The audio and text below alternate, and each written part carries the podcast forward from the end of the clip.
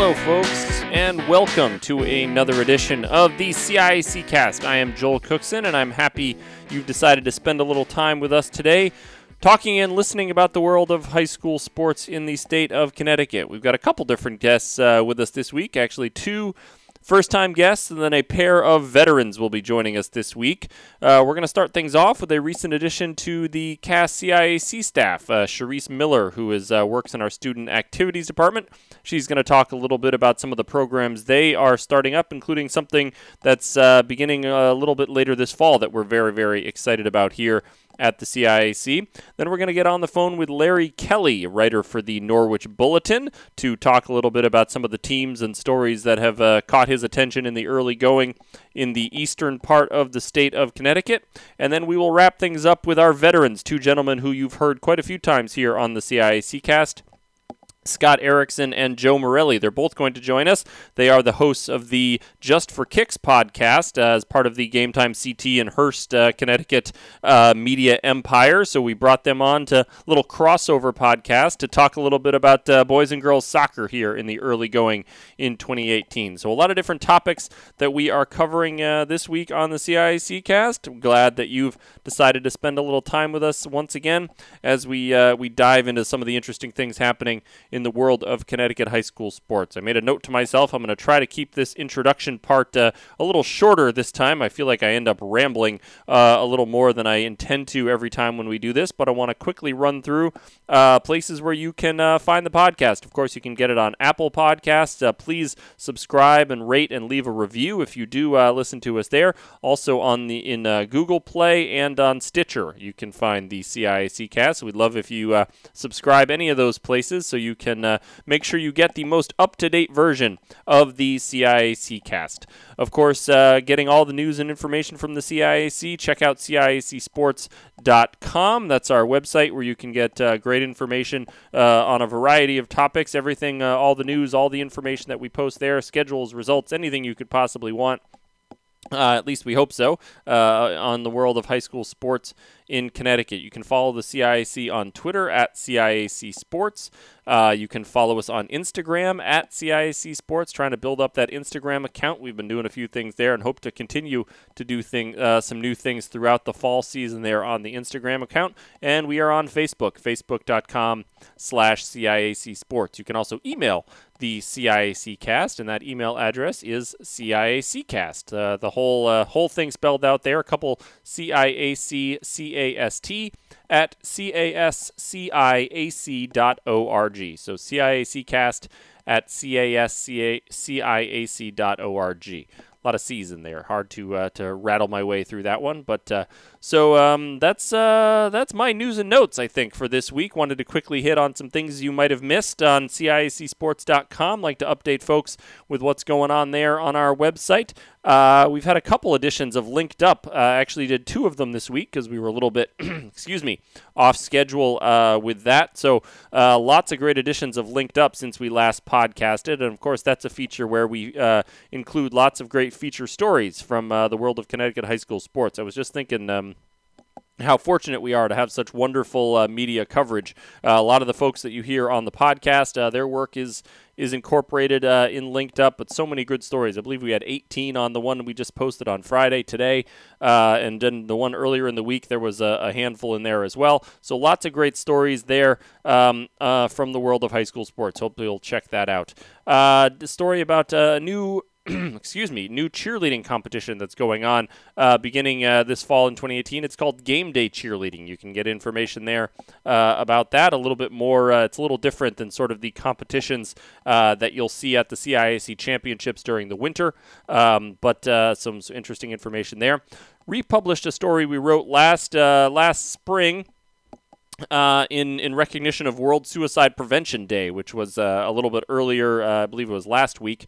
So a story about an organization that's trying to use lacrosse to talk about issues of mental health and suicide prevention. So important story there. And then one more note, we are very excited about this here at the CIAC. We've awarded the first round of the J. Robert Ford Athletic Grants, more than $21,000 going out the door from the CIAC to some of our member schools that need a little financial support. So check out that story, and it's a rolling grant process. So if you're hearing this and you're at a member school that maybe feels like you're in some financial hardship, get in contact with the CIAC. We'll get you the application, and you can put in for some additional funding if that's something that would be helpful for you. So, just a few news and notes there, as we said, around the world of high school sports, things you might have missed on CIACSports.com.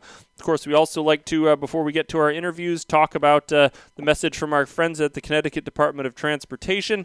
I'm going to just read this one verbatim today. We're going to go, I'm not feeling very creative, so we'll...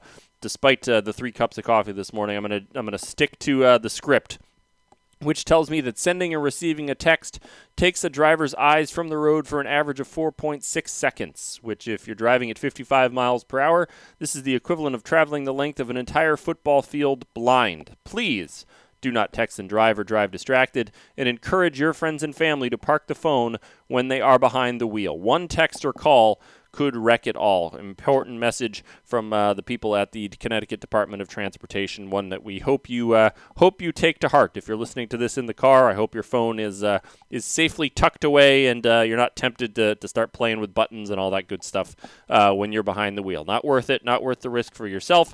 Not worth the risk for what you might, the kind of damage you could do to other people as well. So that's my spiel for this week. As I said, trying to keep it a little shorter, and let's get to our conversations. Starting things off, as I said, one of our recent additions to the CAS CIAC staff, Sharice Miller. She's going to talk about some of the exciting things going on in the student activities portion of CIAC. One of our newest additions to the CAS CIAC family joined us this summer is Sharice Miller, working in the student activities department, and we're very happy to have her making her podcast debut with us today. Sharice, thanks so much for joining me.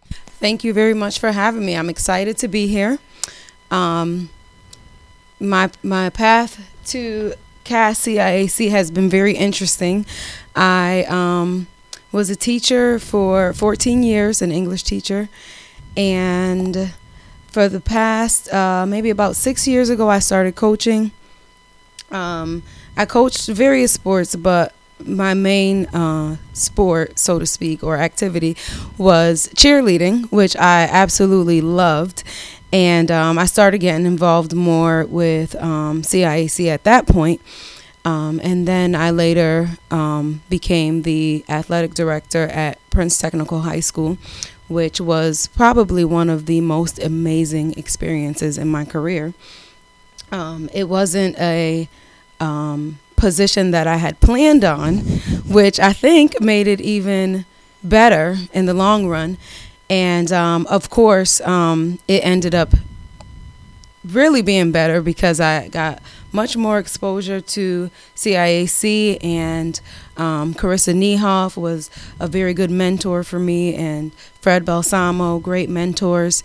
And when the position opened up for student activities, I was thrilled and delighted to apply for it and come and be a part of the team, because the people here are just tremendous people. So I'm excited and honored to be here. Well, we are very happy to have you in the mix here with our staff. So you talked about the position opening up. What appealed to you about this job of student activities and kind of being in the mix with that position and sort of trying to continue all of the good things that we're doing in the realm of student activities here at CAS CIAC? Yeah, I think for any educator, your priority is students, and we just want to see that students get an overall experience of high school, middle school, elementary. They need to have an experience, have many different experiences, whether that's sports, activities, student council, National Honor Society, and they need someone. Sometimes some of them are okay on their own, but sometimes they need someone who really believes in them and who wants to push them and show them, like, look, there's other things you can do, and it'll just create a better experience as a student. So what excited me about the position is the fact that I would be able to work with all types of students from all over the state, all different ages. And just my passion in life is to help students and to open up their minds to being creative, to being leaders, to being able to find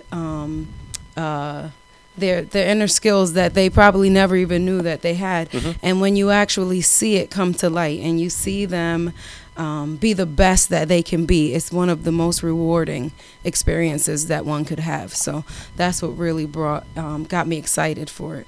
And even further, I was excited because I was able to do some CIAC stuff mm-hmm. along with CAS, and it just really, really excited me to be just in the world of student activities and sports, and that's just my passion. Yeah.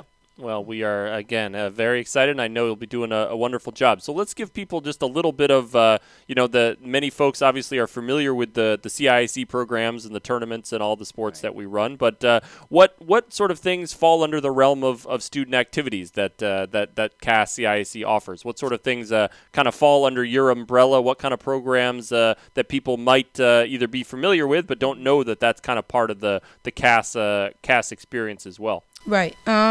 So we have a few very exciting programs coming up. So one, a huge program coming up that I'm really excited about is our high school student leadership unconference, and that will be in North Haven in November 9th and 10th. It's an overnight leadership experience. Students will get intense leadership training from great speakers. We have Brandon Lee White, who will be joining us. We have a team from the from Yale who will be coming, and they'll be doing workshops on Inspire Ed. And it's just going to be a very intense, great training that all leaders, it'll be open for all leaders. And that's whether you're in student council, National Honor Society, whether you play sports, all leaders, because leadership comes in many forms. So we're very excited to announce that, and we hope to see many people there. Another very exciting program we're getting ready to start is a student athletic advisory board. And that is very exciting to me and to many people in the state, because this is really student-driven, student-inspired. We had students come up with an action plan. 22 students from Connecticut came up with an action plan, mm-hmm. and the action plan was for them to have a voice, for them to be able to address good sportsmanship within their schools and within our state. And by doing that, they'll be able to educate parents, spectators, teachers, educate all on what good sportsmanship is, why we need it within our schools, and how that's going to be important for our student athletes across the state. They also on the board, they will be able to address any issues going on. They'll serve as the liaison between students and administration, and mm-hmm. they'll be able to bring all of their concerns and all of their ideas back to the CIAC so we can make sure that students have a very healthy career being a student athlete and promote good sportsmanship. We want to make sure that every school that anyone walks into in the state of Connecticut has the same expectations of good sportsmanship, and all students are able to play a sport and be excited about it, and everyone, cheering them on and making them feel good about what they do. So we really are huge on good sportsmanship in our Class Act schools. We want all schools in Connecticut to be Class Act schools, and just, we're very excited about that board. Yeah, so that's I know something that everyone here is excited about. I know this is my I've been here for 6 years now, and I know we've talked for many years about a way that we can get more sort of direct feedback from students to be towards the CIAC. Obviously, the organization is there to serve them in many ways. So we're really excited about the prospect of that. So what, just for students who may be interested, for schools that want to know how they can get their kids involved, what's the process going to be I know we haven't officially kind of launched the application process yet, but what's sort of what's the structure going to be? What's the process going to be like for any kids or schools that that want to make sure they get their kids involved in that advisory board? Okay, good. So the Student Athletic Advisory Board is going to consist of 4 students from each league. Each student and each of the 4 students are going to be from a different school within the league, and the requirements. Students will need to complete an application, which should be going out in the next couple of days. The application will be provided by CAS CIAC. Athletic directors within the buildings will, or principals, will seek students who they think will be great on the board, and then they will recommend those students to the commissioners in the league. And then they'll narrow it down by application. The applications will have a letter of recommendation from a teacher or coach, staff member. The students will write a letter of interest, and there's just a few questions on the applications for students to answer. And athletic directors and commissioners will narrow it down to who they think the best students are to serve on the board. And then we'll let students know in October who's chosen for the board, and we're hoping to have a meeting set for November. Awesome. And we'll have 3 meetings throughout the year typically. That's how it runs. Well, this is very exciting, and I know another big thing for you in the student activities realm. You guys do a lot of great stuff, and like I said, I think this is something that we're very excited about to see, and looking for a great group of kids for this first go-round. So we're excited to get people in the building and get their contributions. So, Sharice, we're so thrilled to have you on board and have you leading this program. And we appreciate you joining us and giving folks a little information, a little taste of this program and some of the other great stuff that Student Activities is doing. Thank you very much, Joe. I'm so excited to be here, and I look forward to working with everyone on this. So thank you. Thanks so much to Sharice. Really enjoyed that conversation. We're really excited about this, the new Student Athletic Advisory Board. Hope it's going to pay some real dividends and give some good experience and some great contributions from some of our student leaders around the state of Connecticut. We really we try to provide some great opportunities for leadership, opportunities and leadership growth experiences for athletes and leaders around the state. And we think this advisory board is going to go a long way towards supporting that and hopefully pay some real dividends in seeing some improved sportsmanship and just improved communication between schools and students and the CIAC. So we're really excited about that, and I know Sharice is going to do a great job directing that initiative. So we keep your eyes out for more information about that. We'll have something on CIACsports.com once that's officially kind of underway and the application process is underway. Next up, we talked to, going to get on the phone with Larry Kelly. I mentioned Larry is a writer for the Norwich Bulletin, doing a lot of great work out in that part of the state. We wanted to get on the phone with him and just see what stories, what teams, what things are catching his eye here in the early part of the 2018 high school sports season. We've got a first-time guest for the CIAC cast this week, and I'm very happy to have this gentleman with us, Larry Kelly from the Norwich Bulletin. Larry, thanks so much for being with us. Thank you for having me, Joel. We're very excited to have you. Astute readers of the CIAC website might have seen Larry's name from some of our postseason coverage the past few years. He's been a wonderful resource for us, doing some freelance work, and now firmly ensconced at the Norwich Bulletin. So we wanted to reach out to him and talk a little bit about some of the things he's been seeing and writing about in the early season. So Larry, let's just start there. You've been on the beat now, and I know been covering Eastern Connecticut for quite a while. For in a variety of roles, but now with the Bulletin, what are some of the teams maybe in the early season here in the fall that have caught your attention for whatever reason? All right, Joel. Woodstock Academy, not necessarily known as an athletic factory, nonetheless has an excellent girls soccer team this year and the number 3 girls volleyball team in the state, according to the state poll. Woodstock reached the Class L final last year and lost to Ram, which is ranked number 2 in the state poll. Yep. Woodstock's returning quite a few players, including a real blue-chip player in Paola Hernandez, who transferred to Woodstock last year after her home in Puerto Rico was damaged by the hurricane. And she's a very veteran player. She's a junior, but she's played for many years, and Coach Adam Patone calls her like a very cerebral and athletically gifted player. Mm-hmm. And she has a strong supporting cast, and the Centaurs are looking to go very far, maybe take the whole thing this year in Class L. Yeah.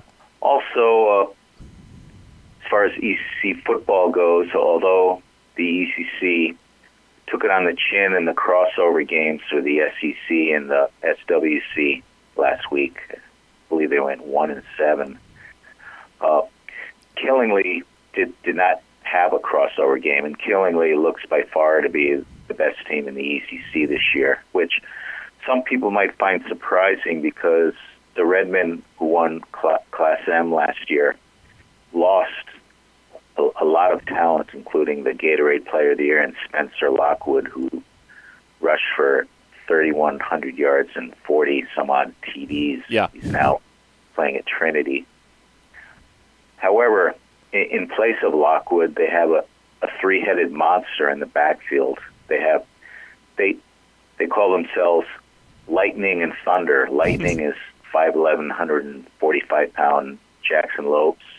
Thunder is 6'3", 240-pound Isaiah Harriet, who is a Division I defensive end linebacker prospect, but he runs well, and the first time he carried the ball, he went 41 yards for a touchdown against Plainfield. The next time he went 80 yards for a touchdown. But they also have a third member, Tyler Knoyer, who 5'4", 150-pounder, who is actually the leading rusher now. I coined him Hail, like a damaging little package. So it's Lightning, Thunder, and Hail. There you go. Killingly this year. What about you've written a little bit about it, and I know a lot of folks in that part of the state are certainly interested in the sort of scheduling with the ECC. That's a league, obviously, with a lot of variety in the size of its schools, and I know they've done some different things there this year. How is that shaped up, and how do you what do you feel that's been able to accomplish there in the early going, at least this season? Yeah, ECC realignment is finally evolved into a four-division format for most sports. And most people are pretty happy with it. Honestly, the problem is NFA is a humongous school, mm-hmm. Twice the size as the next biggest school, Fitch. And a lot of the schools are a quarter of the size of NFA. And as far as the football realignment, a lot of the ECC smaller schools have opted out of playing NFA, which has forced NFA to schedule a brutal non-league schedule. Yeah, they have the toughest non-league schedule in the state because most leagues, they have their league games, which take up maybe all but not one slot on the schedule. NFA this year has played. They opened with Xavier, which they beat. They lost at Fairfield Prep. This week they play Bacon Academy, one of the few smaller schools in the ECC that they play. But after that, they play Newtown and Windsor. So those are Xavier's down a little, but all the other teams are state playoff regulars. Yeah. So they're playing a very tough schedule. They like it because they get to test themselves against the best competition and play four quarters, but very demanding schedule. But the ECC, it was in jeopardy of dissolving a couple of years ago because smaller schools were not happy with the scheduling, mm-hmm. particularly in football. But it's been remedied a little bit with NFA hitting the road, so to speak, to play tough non-league teams. Yeah. Well, hopefully that will keep the league together and keep those folks a little bit happier. I know that's always a challenge when you have such a, you know, a diverse population in terms of the size of your schools. Any other teams on the field, either, you know, with their play on the field or some of the interesting stories about them that have caught your eye in the early season here and out there in that part of the state? Sure, Joel. Plainfield girls soccer team is undefeated and looking to make a good run in the states, and they're the ECC tournament runner-up, having lost to Woodstock last year. But one of the interesting facets of Plainfield is 9 of their 11 starters are part of families. Wow. As far as there's 3 sisters, the Prices. There's 2 sets of twins. The Carlsons, Katie Carlson, was an all-state player last year as a junior midfielder, sophomore midfielder. Check that. And her sister reportedly is just as good, but she plays defense, so it's tougher to make all-state as a defender because you don't have stats to back it up. And there's also the Newberry twins who start, and the Dodgenet sisters who start. So you can say, they say timing is everything. I guess Plainfield is fortunate that 4 families have had high school girls at the same time. Yeah, so that's pretty remarkable. Really replenish their program. And Woodstock girls soccer, defending ECC champs, which is a little rare that a northern ECC school has won the girls' soccer championship. Usually it's a shoreline ECC school, such as East Lyme or Waterford. So it was nice to see a little variety as far as the ECC playoffs go in soccer. Yeah. As far as this week, the very interesting football game, Killingly and assistant coach Jack Cochran, who's a volunteer assistant this year for Killingly, the infamous Jack Cochran of state title fame at Bloomfield, New Britain, and New London. They play at New London. So on the field, it's going to be an interesting game because New London probably poses a little more speed than the first 2 Killingly opponents, who they beat fairly comfortably. But also Cochran, he's an assistant who usually is on the top of the press box with the other assistants. I'm sure he's going to draw some fanfare from New London, who thought he should have been the choice to be the new coach this year. So, especially if New London happens to fall behind, you can be sure there'll be some cries for Jack. Sure. And you'd also, I know, have been tracking. Speaking of some of that New London program and NFA in football, some former alums who have been making some noise or at least getting some opportunities in college football, at least in the early going this year. Yes, the big headliner is AJ Dillon, who he played as sparingly as a freshman at New London. Then he transferred to private school in Massachusetts, and I guess he lifted and got to be a 240-pound running back. Now, if you follow college football, he's an outstanding sophomore running back for Boston College and probably a Heisman Trophy candidate, or at least a candidate to be in the top 5 or 8. Yeah. He's off to a great start for Boston College. He's about 6 feet, 245, and watching him on TV, he looks like he's going to play on Sunday. Yeah, he's that type of runner. And NFA has a couple of Division I players right now. Marcus Outlow, who was a big name about 5 years ago for NFA.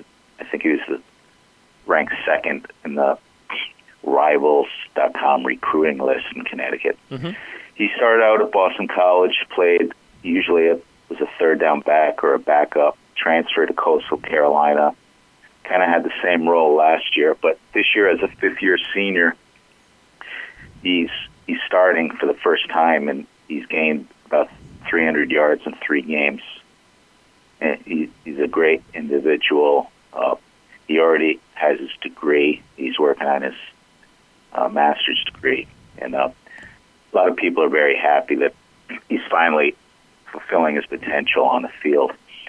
In Toledo, which just played Miami of Florida, not Ohio, they got beat pretty badly. But defensive end, Tuzar Skipper, he's about 6'3", 250. You know, he's starting at defensive end for Toledo, and he had 8 tackles against Miami last week.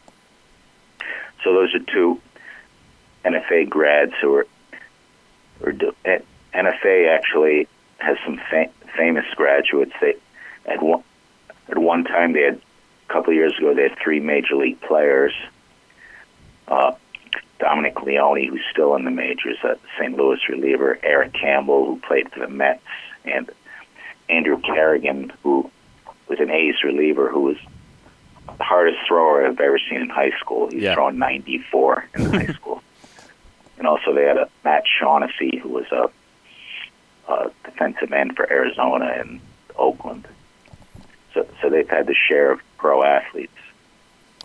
Yes, indeed. So we certainly love seeing those folks, and as you said, so you can enjoy some high school football on Friday nights, and then watch some outstanding Eastern Connecticut alums on the college fields on Saturday. So Larry, we appreciate you getting in touch with us. As I said, you've folks who are regulars of CIACSports.com may have seen your work, but love to see it there at the Norwich Bulletin, doing a great job covering the eastern part of the state, and we appreciate you checking in with us and giving us an update on some of the interesting stories you've been covering, and interesting teams and folks that you've had your eye on out there. So keep up the good work. We enjoy reading it, and we'll talk to you again soon, I hope. Thank you very much, Joel.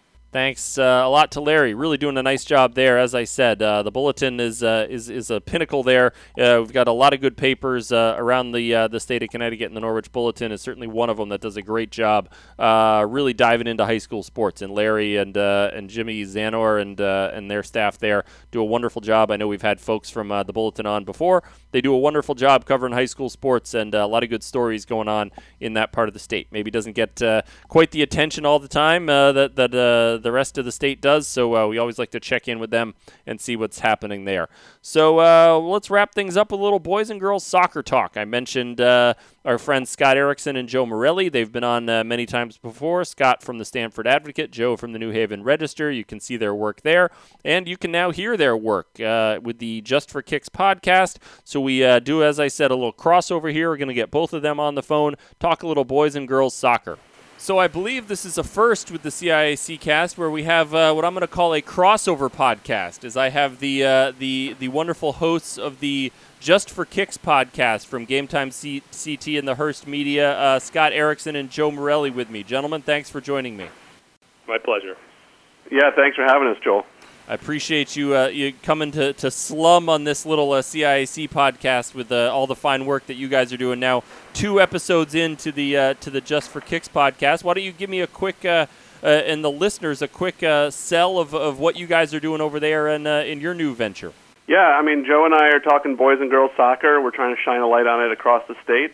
We're having a lot of fun doing it. The soccer people seem really into it, that we're showing them some love. You know, it's hard in football season for the soccer people sometimes. So, you know, Joe and I both really love state soccer, and this is a great way for us to get to see a lot of different soccer teams, and for, you know, teams that don't get a lot of coverage to get some love too.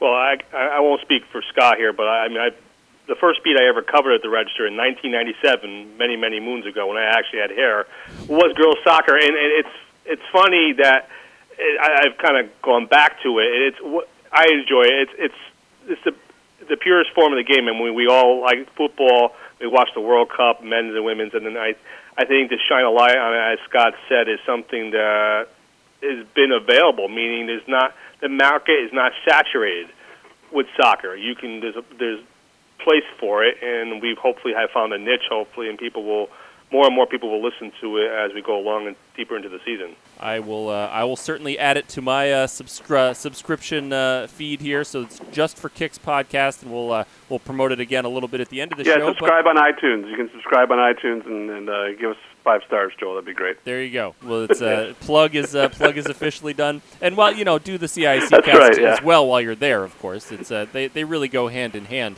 I think so. They do. We're a couple weeks now into the fall season, so we'll kind of bounce around on some topics here, covering the world of high school soccer in Connecticut. So let's start out, and Joe and Scott, give me a handful of kind of things that have just caught your eye, at least in the early season, whether it's surprises, whether it's trends, anything that you think has jumped out at you, kind of in the early going. Go ahead, Joel. Joe.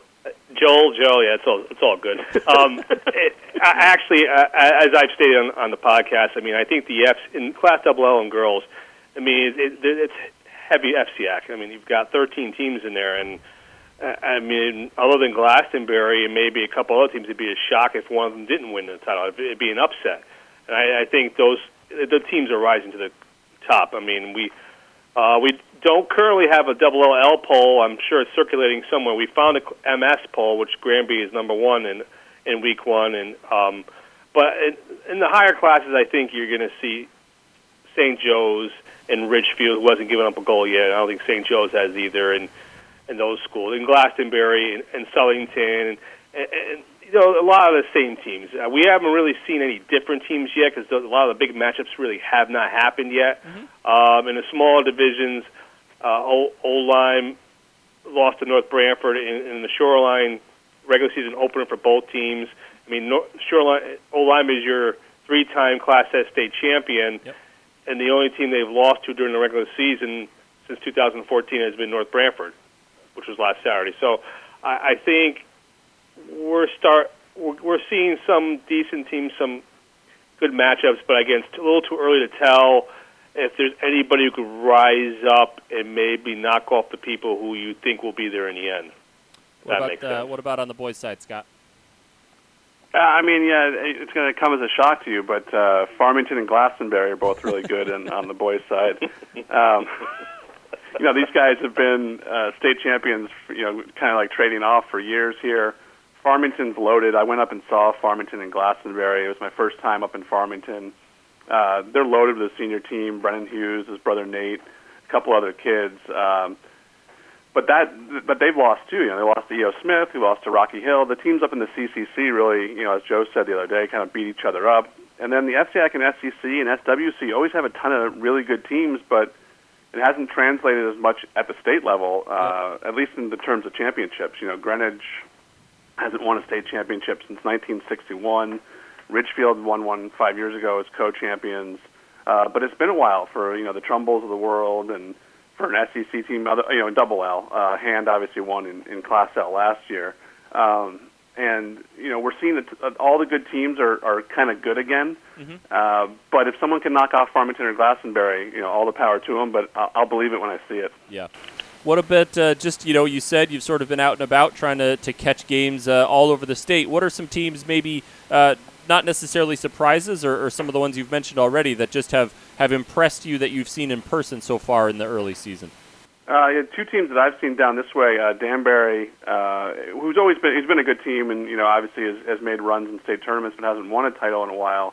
I saw them the other night, really impressed with them. They got some really good skill players, great defender in Tyler Warren, a great kid up top in Malam and Jallo. And West Hill, who's undefeated and just beat Norwalk the other day. West Hill's, kind of been up and down the last few years, but they feel like they have a pretty good squad there. I'm going to probably see them, in person next week. But those two schools, for me, really impressed me. And, they're not that far off the radar, but they're not, the elites right now. But, yeah, I would keep an eye on Danbury this year for sure. Mm-hmm.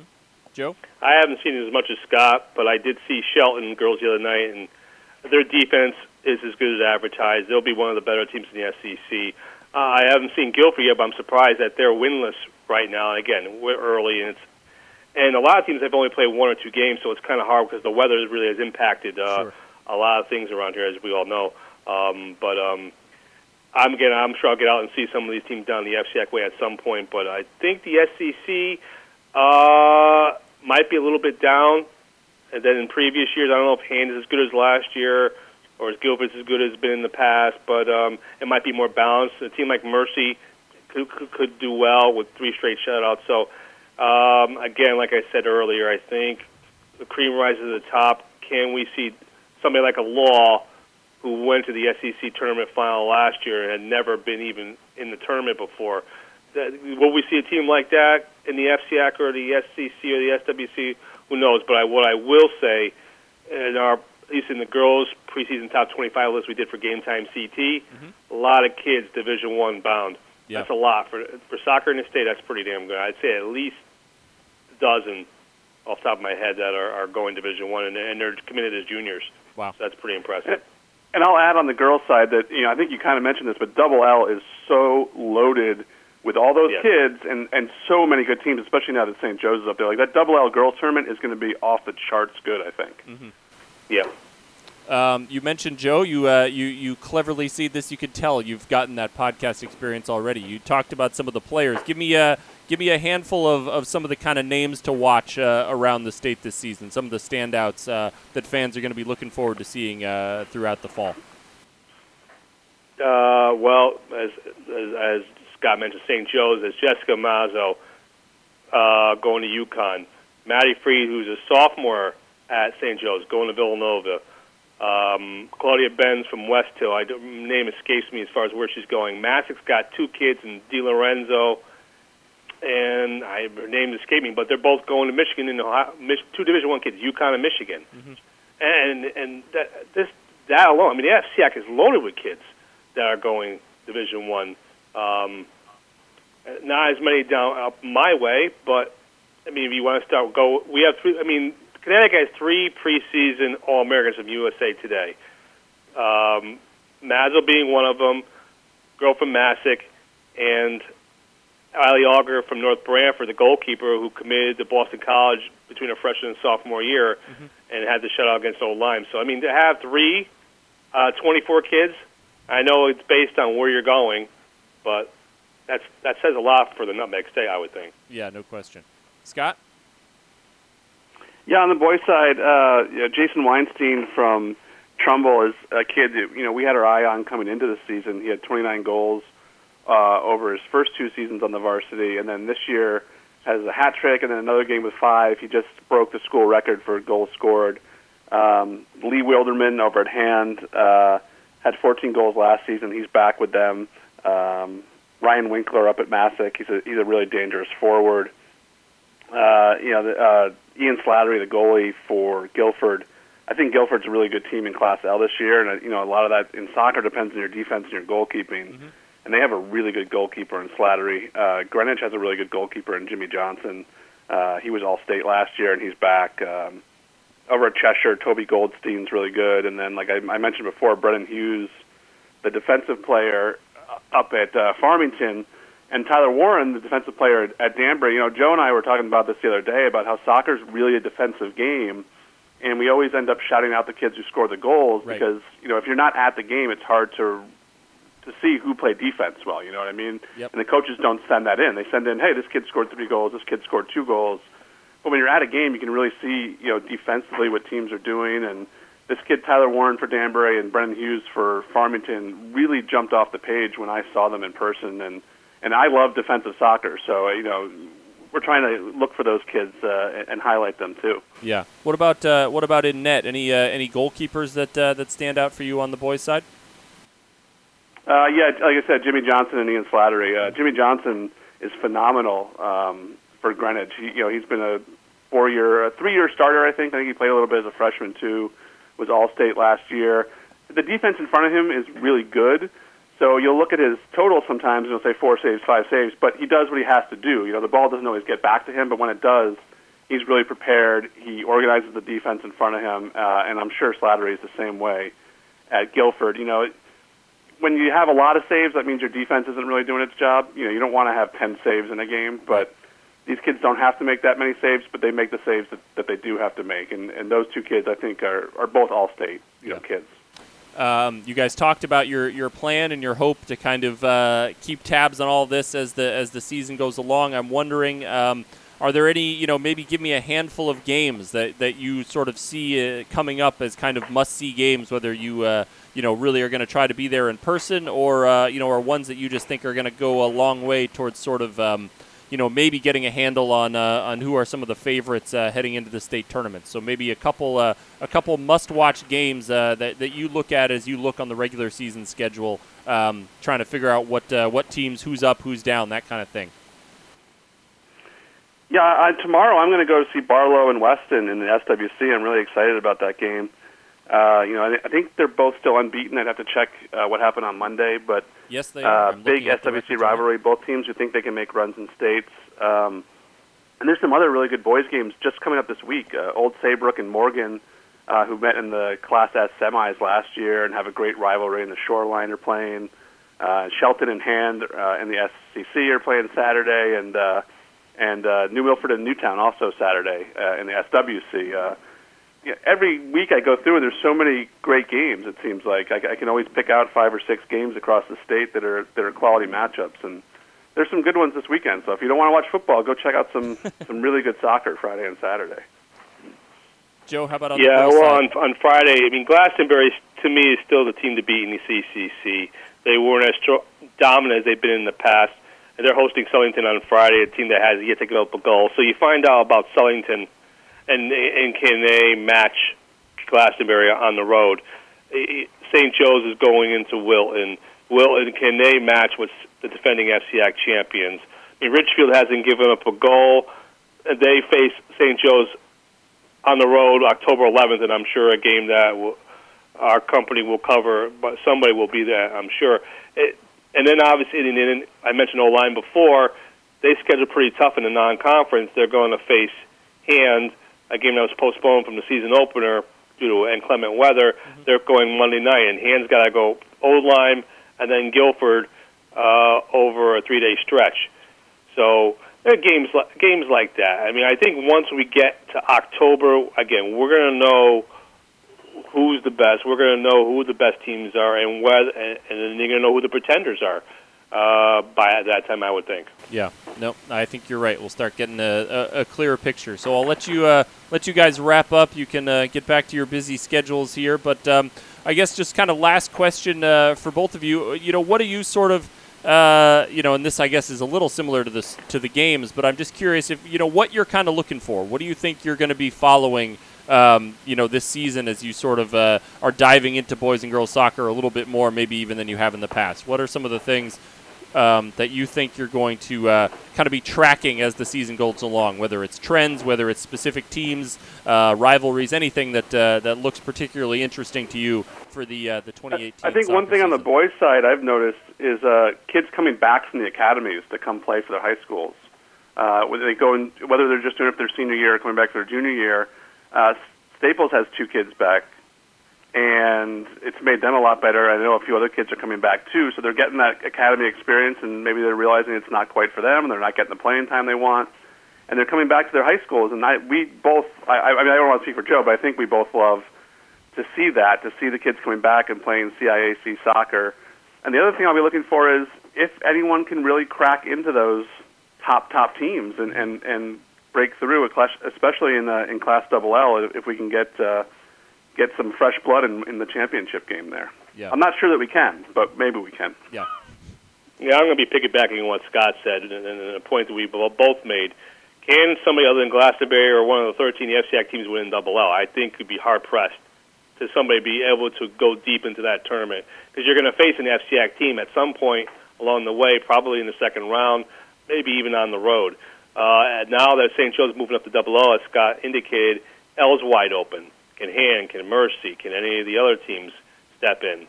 Old Limestone S, can they win 4 in a row? St. Joe's, can they win 4 in a row in different divisions?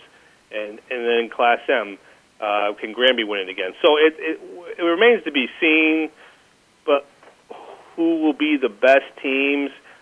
It's hard to go against chalk right now. But as Scott and I both know, and so do you, Joel, you can dominate a game and lose 1-0 and go home in the state tournament. And no other sport that I could think of where you could dominate and lose. So, like I said, if you have a good defense, a good goalkeeper, you can go deep in the tournament. And Branford did it. Boys did it a number of years ago as a low seed, and then their co-championship in Class L with Avon. And sometimes that does happen, and especially in soccer. So it remains to be seen. But again, it's hard to go against chalk. Yeah, no, the standard bearer, at least in recent years, for low-seeded championships was the Portland girls a couple of years ago as the 32 seed winning the state championship, which for a little bit, at least until a magical baseball run, was the lowest ever seed to win a title. So soccer may be we see a lot of chalk, but yeah, you may see some unpredictable things depending on game plans and that kind of stuff. So it makes it a lot of fun to follow, and I know you guys will be doing that all year long. Scott and Joe, two of our favorites to have on the CIAC cast. You always have great information. As he said, check out the Just for Kicks podcast. I believe they've done 2 episodes thus far. They'll be coming at you weekly there. You can find it on iTunes and all that good stuff. Find the CIAC cast there as well. Download them both at the same time and make all three of us happy. So we appreciate it, guys. Enjoy the rest of the soccer season. We'll check in with you soon. Thanks, Joel. Thank you, Joel. Appreciate it. Thanks to both of those gentlemen. Always love chatting with those guys. They've got a lot of good information. I know, as they said, it's a little hard. The weather has not been cooperating. Don't have kind of the backlog and maybe all of the games played that we would like to see at this point in the season, so we'd have a little better feel for some of these stories. But certainly a lot of good things happening in the world of high school soccer in the state of Connecticut. A lot of talented players, as they talked about. A lot of great teams. That's it's certainly a sport to watch and an enjoyable one to cover, I know, for those gentlemen throughout the fall. So keep your eye on that. As they said, subscribe to the Just for Kicks podcast, and of course, please subscribe to the CIAC cast as well. As I mentioned, you can find us on the Apple Podcasts. Subscribe, rate, leave us a review there. We would love that, so you never miss an episode. You can also find us on the Google Play and, of course, on Stitcher as well. So lots of good places to find us. And, of course, you can also listen right there on the website at ciacsports.com. Or on your mobile device, if you point your browser at ciacmobile.com, we have a mobile version of the website, and there's a link right there to the latest podcast episode as well. So that's another way that you can check out the CIAC cast. Lots of good ways to listen to our conversations about the world of high school sports in Connecticut. Again, ciacsports.com is the website. At CIAC Sports is the Twitter handle. At CIAC Sports is the Instagram account. Facebook.com/CIAC Sports. So many ways to keep track of news and happenings from the world of Connecticut high school sports and the CIAC. So we hope you will take advantage, avail yourselves of all of those things, including the podcast. We love having you listen in. Certainly love to have folks check out what we're doing here as we're approaching 100 episodes, which is a little hard to believe. Knocking down the door of 100 of these bad boys talking about Connecticut high school sports. So that will be coming up. We'll maybe try to think about some interesting things we can do to celebrate that nice round 100 anniversary. But until then, enjoy the weekend, enjoy some wonderful high school sports, and hopefully you'll be back with us. We'll be trying to stick to our every other week schedule, so we should be back in 2 weeks or so with a new edition of the CIAC Cast.